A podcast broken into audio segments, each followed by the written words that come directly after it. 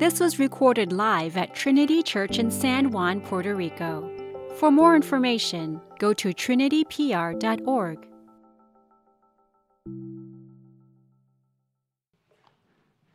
Good morning, Trinity. Um, it's good to be with you all. A couple of notes on the on the forefront. We have Crossroads uh, Church with us from Ohio. Uh, so if you're a regular attender with us and you're noticing, wow, it's very full this morning, uh, we have them to thank. Uh, thank you very much. They bring, they're bringing thirty. Uh, for a little backstory, uh, they partner with Hunger Corps. Uh, we've made announcements about them uh, before. We've had a long-standing relationship with them, and so has Crossroads. And so they send, I don't know, four or five or, or more teams a year uh, down to help hunger and the community in La Armiga and the work that they're doing in Dorado and some of the community outreach that we're doing. We're happy to partner with them. Um, so welcome, guys. Thank you for being here. Um, the second note is uh, if you were here early this morning, I made a wardrobe change. That's because the seven to twelve-year-olds silly-stringed me this morning.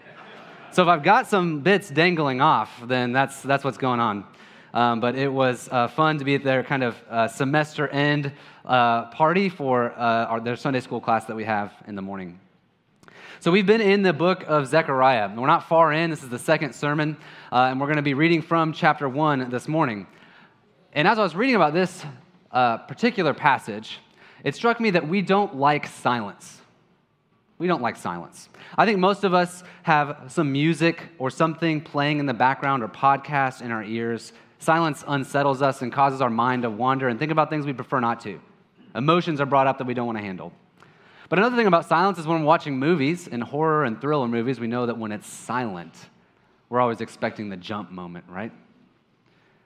Sometimes it's not so much the silence itself, uh, but I've recently uh, talked with someone who has tinnitus.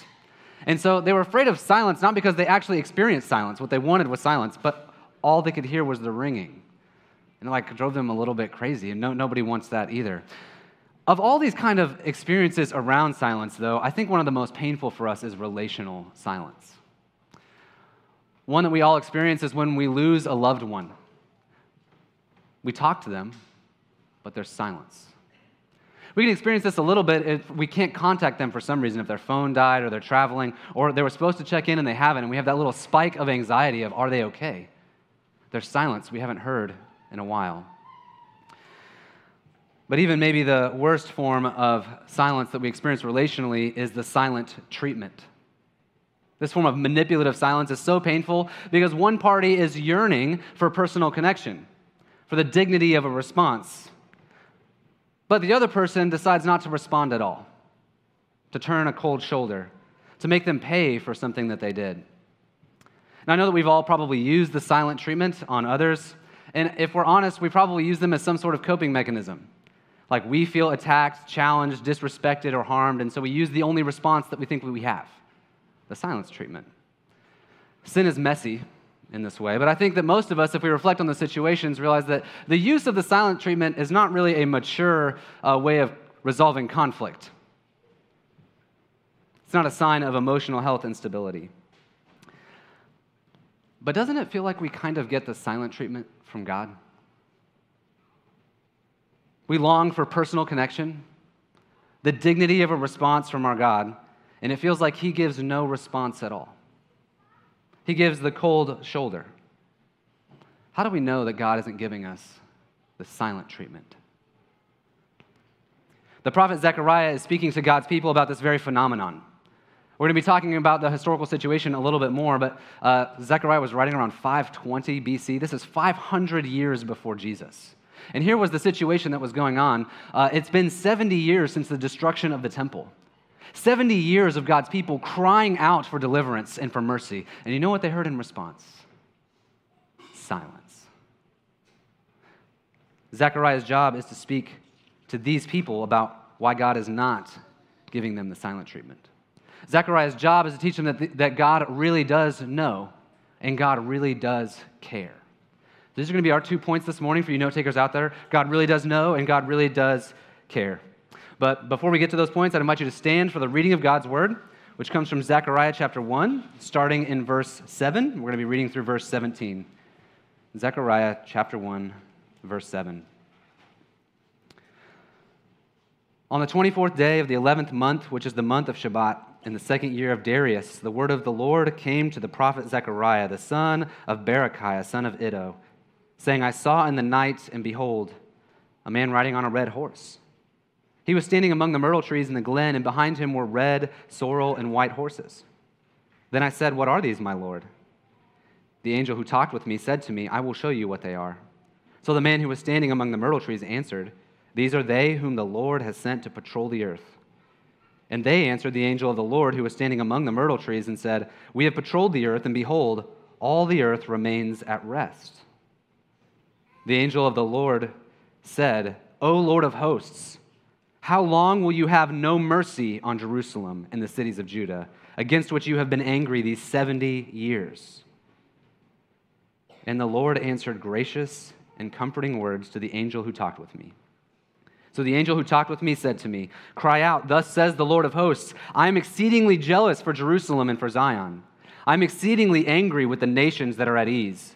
For while I was angry but a little, they furthered the disaster.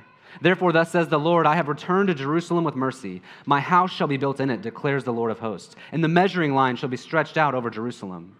Cry out again, thus says the Lord of hosts, my, sh- my cities shall again overflow with prosperity, and the Lord will again comfort Zion and again choose Jerusalem. This ends the reading of God's word. The grass withers and the flowers fade, but the word of the Lord stands forever. May he bless them for you and for me. Please be seated. So we're asking the question today about whether or not God gives us the silent treatment, and we're going to be uh, trying to answer this question from the minor prophets. And if we're honest, the minor prophets are really hard for us to read, mostly because we don't know history. Now, I think if you were to just read this passage, and we had just read a passage from Revelation before, if you know anything about Christianity or quasi-Christian material, you read this story about the horses, this vision about the horses, and you think about the four horsemen of the apocalypse. And I just want to be clear from the beginning, whatever symbolism Revelation is borrowing from Zechariah is borrowing from Zechariah, not the other way around. And this is important to understand when we read the Old Testament, because we have to understand that Zechariah and the Old Testament people of God lived by faith in God's word just like we do. They just had a lot less of it. What they saw in a mirror dimly, we now see completed. So we don't read Jesus back into the Old Testament, but we recognize that the Old Testament is fundamentally about Jesus. Some key distinctions there. So if we understand the Old Testament correctly, when we look at Jesus, we should understand him even better. That's the purpose of understanding Zechariah this morning. You might think, well, this is Zechariah speaking to Isaiah. What does this have to do about the silence that I feel from God? But fundamentally, we as the people of God experience the same things that Zechariah's people were experiencing. But in order to understand the Old Testament correctly, most of us need a brief history lesson. So strap in. Because I know some of you don't like history. Some of you are like, lighten up right now. You're like, oh, I'm excited. We're going to be talking about history. Some of you are like, oh, no. But just, it won't be too long. We just need a little bit of backstory. King David, you know, David and Goliath, that David, he lived and he ruled about ten fifty B C. His son Solomon would take the throne after him, and he would be wise and he would be rich. But in his old age, his many wives would lead him astray to worship other gods, so that his son Rehoboam would actually oversee a civil war in Israel. And then there would be a northern kingdom, and there would be a southern kingdom. This would happen in nine fifty B C. So just for clarity, the United Nation State of Israel existed for about one hundred years before it split spectacularly. Now, it would limp along for a while in this divided state, uh, and in the southern kingdom, they would have some good kings who would restore proper worship to God, uh, and they would return to God. Um, they would hear prophets, but ultimately, when push came to shove, they would reject God's word. They would reject all the prophets that he sent, and they would be um, carried out into exile. Now, the northern kingdom falls a little bit sooner. They didn't have any good kings. They didn't return to worship the God. Uh, they, they fell to the Assyrians in seven twenty-two B C. The southern kingdom, sometimes called Judah or Jerusalem, would fall to the Babylonians in five eighty-six. Now, I described this fall of the southern kingdom to the Babylonians a couple weeks ago, but I just want to uh, retell you what it was like just to give you some color, because the Babylonians were not good people. So Zedekiah, the last uh, um, king of, of Jerusalem in that time, when the Babylonians showed up on the doorstep, what they did when they captured him was they forced him to watch the murder execution of his sons and then they gouged out his eyes, so that the last thing that he saw would be the most painful thing that he ever saw. This is who the Babylonians were. This is what they did to Zedekiah. Then they carried off all the people, and they destroyed the temple brick by brick down to the very foundations and spread it out across the land. They carried the people away from their land and said, "You can't stay here," and they dispersed them among their cities. The Babylonian Empire wouldn't last too much longer after this, but during this Babylonian time, we get the, kind of the stories of Daniel and Nebuchadnezzar. If you know those stories in the Bible, that's when this is happening. But the Persian Empire would rise up in five thirty-nine B C.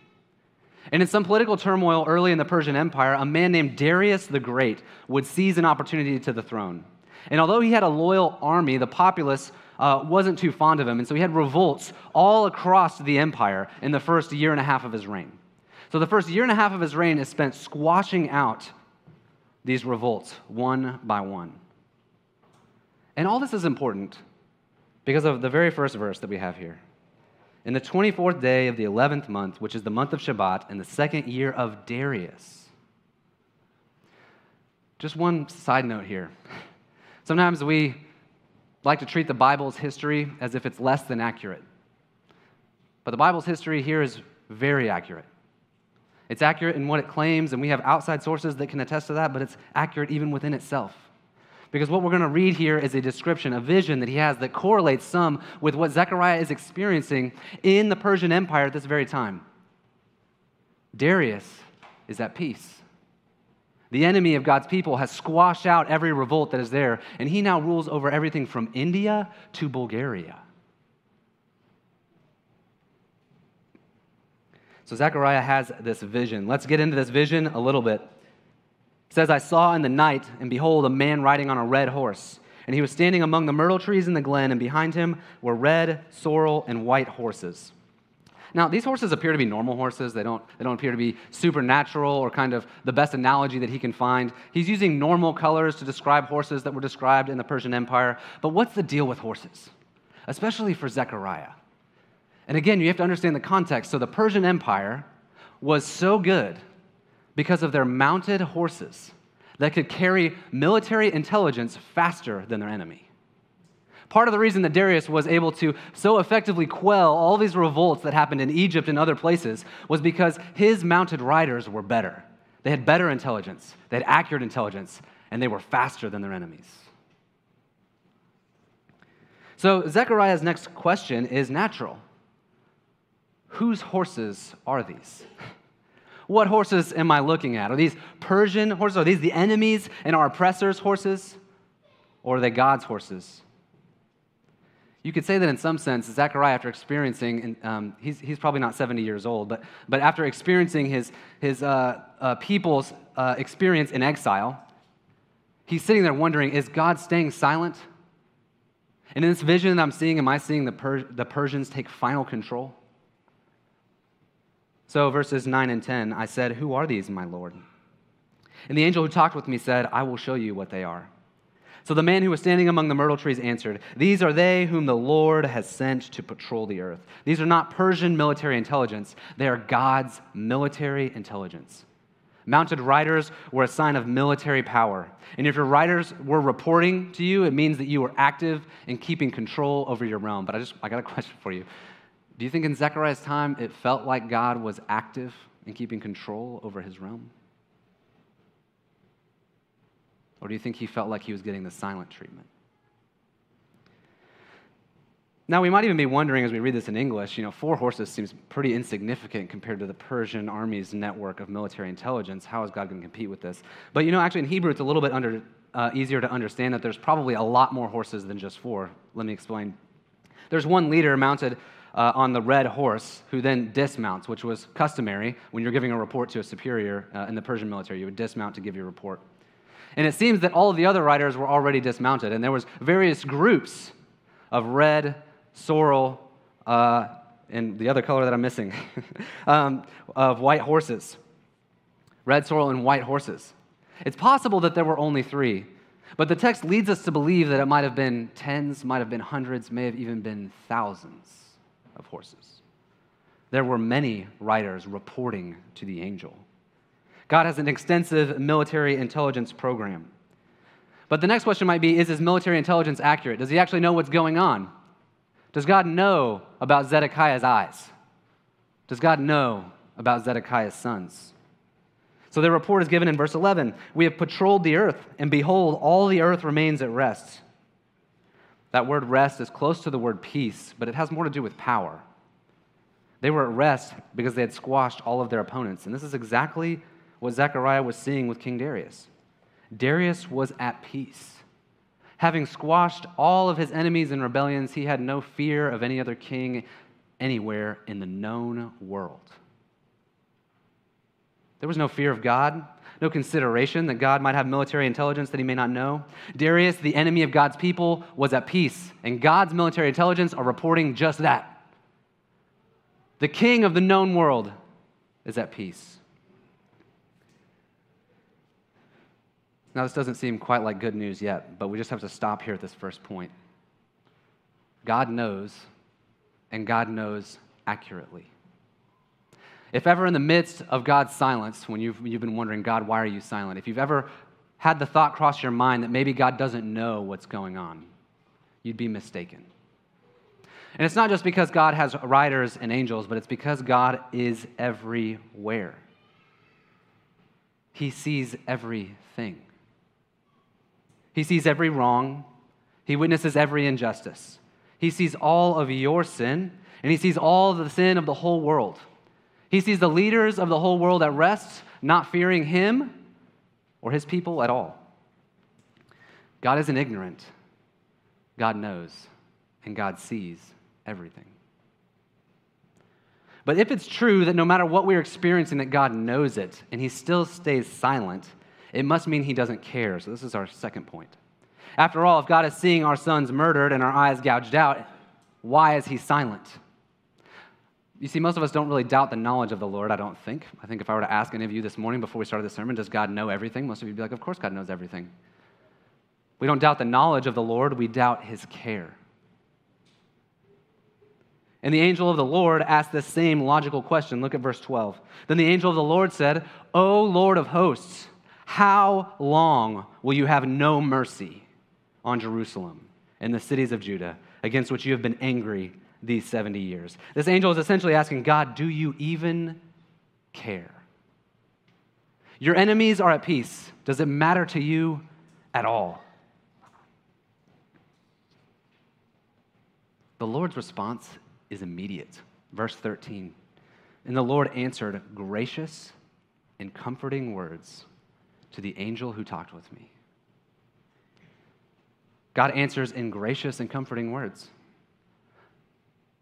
Not cold and distant, not silent treatment, not a disdainful look, not a maniacal laugh, not a cold shoulder. Gracious and comforting. We're told a little bit more about what these gracious and comforting words are in the following verses. I'd invite you to follow along with me. Verse fourteen, it's gracious and comforting that God is jealous. Now, we don't usually think of jealousy as care, but it is. It's like the jealousy of a husband for his wife, uh, not a petty, vindictive, insecure jealousy, but in relation to his own character, he considers no one as highly as he does his own wife. And although a good husband will, of course, have relationships with other women in his life, he will not allow uh, any of those to occupy the place of the one to whom he's made covenantal promises. She occupies a particular place in his life. She is bone of his bones and flesh of his flesh. He would never demote her with a cold shoulder, the silent treatment with mistreatment or neglect. He is jealous for her. God is jealous for us. Verse fifteen, he's exceedingly angry with the nations that are at ease. This is something that we also want, uh, but it's difficult for us because we read the New Testament and we hear about Jesus turning the other cheek, right? So we, we think of God in the Old Testament as kind of angry and vindictive, but you know, Jesus comes and he's like, turn your other cheek. But you might say that although Jesus is long-suffering, he never says that suffering will be eternal. He does say that he will come again to execute judgment. Part of what we read in Revelation includes that. If God sees what's going on in the world, we want him to care enough to make it right. Now, if there's a way to make it right through Jesus' blood so that our perceived enemies, those who have done us wrong, are able to be reconciled to God as well, and then we can forgive and move on, then praise be to his name. But if they can't, God, stamp them out. Let not sin increase. Let no one else be harmed by the evil and malicious people that are in this world. Verse sixteen, I will return to Jerusalem with mercy. I don't know how you tend to think about God's return. I think we tend to think about it as vengeful and angry and vindictive. But it says that his return to Jerusalem is going to be with mercy. We're worried that he's going to be angry with us, that he'll retaliate, but he returns with mercy, with salvation, with reconciliation. Verse sixteen, he'll build his house in Jerusalem. And God isn't just saying that he's going to visit for a brief time, stay for a little bit, and then move on to where he really wants to go. He's going to build a house amongst his people. And this is important because in Israel's history, you have to understand, the Babylonians just dismantled the temple, brick by brick, and scattered it across the land. They said, your God is powerless to defend his own home. We are the power. But even long before this, because of Israel's disobedience, the presence of the Lord had left the temple. It was a day of great weeping and sadness, and people in Zechariah's day were waiting for the glory of the Lord to come again and dwell in the temple so that God would dwell with his people, not just be a visiting presence here and there, but would be present all the time. And God is saying that he will build it, that he will dwell in it. Verse sixteen, I will stretch a measuring line over Jerusalem. A measuring line is a reference that we'll see again in Zechariah and other of the minor prophets. And it symbolizes God measuring kind of the size of his, of his kingdom, not just his house, but the whole kingdom, the bounds of his whole city. There wouldn't just be a house. There would be this whole kingdom with great works that would cause prosperity, verse seventeen, and comfort and a knowledge that they were chosen. These aren't the words of a careless God, but a God who deeply cares. But if he cares like this, with jealousy, with mercy, why does he still feel so silent? Why does it still feel like he's giving us the silent treatment? God knows and God cares, but pay attention to who he responds to in this passage. He doesn't respond to Zechariah. He doesn't respond to the cries of his people. He responds to someone in particular. Look again at verse twelve. The angel of the Lord said, O Lord of hosts, how long will you have no mercy on Jerusalem and the cities of Judah against which you have been angry these seventy years? And the idea is this. So Zechariah has this vision, and there's this angel next to him that's giving him this vision. And then when he asks about the horses, the angel says, I will show you. And then the, the angel, in some sense, like steps into the vision. Zechariah can't. He's, he's like outside of it. The angel steps in, and all of a sudden, he's like among the myrtle trees, too, if you read this again. So you've got this dismounted rider among the myrtle trees in the glen, and then you have this angel that's also in the glen. And all of a sudden, when the angel enters the scene, all of the riders defer to his authority. They give the report, although they were sent out by the Lord, to this angel. Now, it is possible that this messenger was just an angel, but many commentators, and I myself, kind of believe that this was the pre-incarnate Son of God. The second person of the Trinity, who we often call Jesus, has existed for all time. Of course, he was conceived and born of the Virgin Mary and given the name Jesus, but he existed long before that. And there are many times in the Old Testament where we suspect that he showed up in the midst of his people. Now, I'm going to be honest with you. We don't read Jesus back into the Old Testament. I said that at the beginning. But we use it to see Jesus all the clearer. And this text doesn't really tell us who this angel is. Angel is not a, um, a technical term referring to what we think of with wings and everything. It's just messenger. It's the same word that's used for any messenger that any king uses throughout all of the Old Testament. It's just a messenger that goes. Regardless of whether this angel uh, is an actual angel, as we think of it in our minds, or the pre-incarnate Lord, we learn something profound about the kind of person that God responds to. God responds to the person who is able to cry out to him. Last week, Kyle told us that God said this in the beginning of Zechariah, if you would turn to me, I would turn to you. The problem is we cannot turn to him. Neither could Zechariah, neither could his people. They were, in some sense, dead in their trespasses and sins, with hearts of stone. They did not have hearts of flesh because they did not have one interceding for them yet. Zechariah isn't able to speak in this vision. In fact, there doesn't seem to be anyone who is able to speak in this vision besides uh, the Lord's uh, military intelligence and the angel. As I mentioned, biblically speaking, Israel was dead in her trespasses and sins. They were children of darkness and not children of light. They were mute and with hearts of stone. It isn't that God was giving them the silent treatment in the Old Testament, but that God longed to respond to them, but there was no one who could. Valley of dry bones, it says in Ezekiel. Picked clean. They needed an intercessor, someone to cry out for them who was alive. How long, O Lord? And when this intercessor cried out, God responded immediately. We need the same intercessor, someone who has a heart of flesh, who has a broken spirit and a contrite heart. We need someone who obeys God's word from the heart and turns back to God. And when he cries out for us, God responds immediately. Hebrews, the book of Hebrews in the New Testament, will describe this intercessor as a priest. In chapter four, it'll say, "Since then we have a great high priest who has passed through the heavens, Jesus, the Son of God. Let us hold fast to our confession. For we do not have a high priest who is unable to sympathize with our weakness." In some sense, he has stepped into our story. He has taken on our flesh and experienced the sufferings of our world and even death itself. We do not have a high priest who is unable to sympathize with our weaknesses, but one who in every respect has been tempted as we are, yet without sin. The next verse says this: "Let us then with confidence draw near to the throne of grace, that we may receive mercy and find grace to help in time of need." Zechariah had a vision of an intercessor, but Zechariah just had a vision. We have the reality in Christ Jesus. Jesus is our intercessor, our mediator, who allows us in our time of need to draw near in confidence. And we know that the Lord will respond immediately because Jesus has interceded for us. Jesus also fulfills all these things that Zechariah was talking about.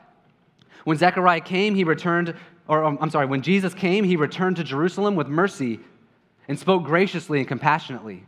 When Jesus came, he defeated mankind's most ancient enemy, and he jealously fought for his people. When Jesus came, he tore down the temple and he rebuilt it in himself with his own body resurrected on the third day. He made the sacrifice of sacrifices. He is the new temple. When Jesus came, he established a kingdom whose measure would have no end. And this kingdom would signify prosperity and comfort and wholeness and healing. And he would cause the blind to see and the deaf to hear and the lame walk. When Jesus came, he came to bring dead things back to life. When Jesus came, he interceded for his people, and God responded immediately. God doesn't give you the silent treatment. He gives you his Son, who carries you to the Father, intercedes on your behalf, and said, "My life for theirs." Hebrews will continue to describe Jesus as the high priest, representing and advocating and interceding for his people. In chapter five, it'll say this: "In the days of his flesh, Jesus offered up prayers and supplications with loud cries and tears to him who was able to save him from death. And he was heard because of his reverence." And you know what? Jesus is still in his flesh. The tomb is empty. The body is resurrected.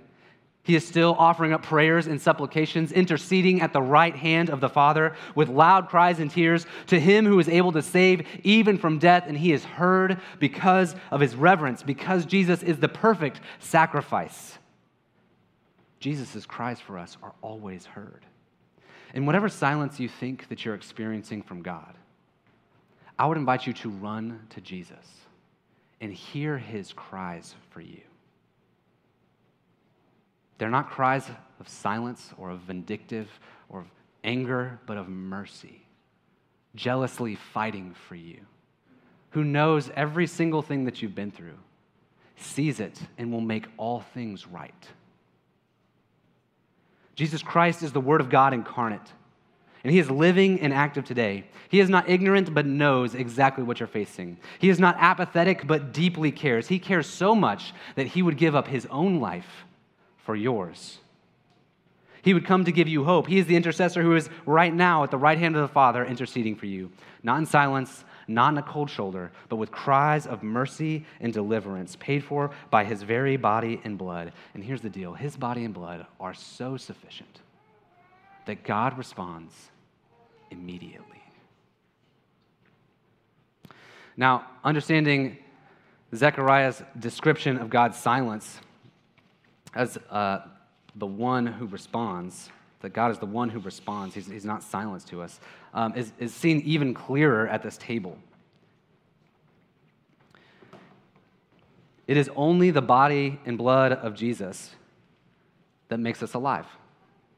It is only by the body and blood of Jesus, move this out a little bit, it's only by the body and blood of Jesus that we are able to turn to God again and cry out. It is only in Jesus' body and blood where we see uh, the mercy and jealousy of the Lord fight for us time and time again. And so this table is for Christians who know that they are dependent upon the broken body and the shed blood of Christ alone. This table is for those Christians who know that Jesus is the only one that advocates for them. It's not those who think that they can clean themselves up and come back next week and then God will be finally proud to invite them to the table, but that the only reason that they're invited is because someone else died in their place. And this is what this table reminds us of. The night that Jesus was betrayed, when he would give his life for ours, when his disciples rejected him, he took bread, and having blessed it, he broke it. And he turned and he gave it to his disciples, as I am ministering in his name, now give it to you. And Jesus said to them, take this bread and eat it. This is my body, which is broken for you. Do this in remembrance of me. And in the same way, he took the cup, and after he had blessed it and given thanks, he said to the disciples, this is the blood of the new covenant, which is poured out for you for the remission of the sins of many. Take and drink. Do this in remembrance of me. If you believe that Jesus is the only mediator between God and man, if he's the only one who can cry out and the only one who can tug on God's ear, uh, the only one who uh, is able to stand uh, in front of the throne room as innocent, and he's your only hope in life and death, that I invite you to come to this table. If that's not true for you, uh, if you uh, are not a Christian and you have not been baptized, or if you are a Christian uh, and you kind of think that you should clean yourself up before you come to this table, that Jesus is a little bit ashamed to have you here, that he wants you to go fix everything before you depend upon his body and his blood, I'd ask you to refrain from this meal as well. We don't want you to leave, don't get me wrong, but Jesus says that it's dangerous if you're not dependent upon this alone to come and partake of his body and his blood. In a moment, I'll pray, and then we can come down the center aisle, and we can go to this uh, serving station over here uh, and right here. Uh, the gluten-free option is available at that table, so just notify your server and go that way if, if you require that. And then there is red wine and clear grape juice. Please take according to your conscience. If you would, please pray with me. Lord Jesus, our great high priest and intercessor, we thank you for the free invitation to this table. But we do come before this table with humble awe, to be reminded that we need you, we needed you to die for us, that we were blind until you gave us your sight. Holy Spirit, I ask that you would nourish our faith to depend upon Jesus' body and blood more and more every day, every minute of every day. And we ask this only in Jesus' name. Amen.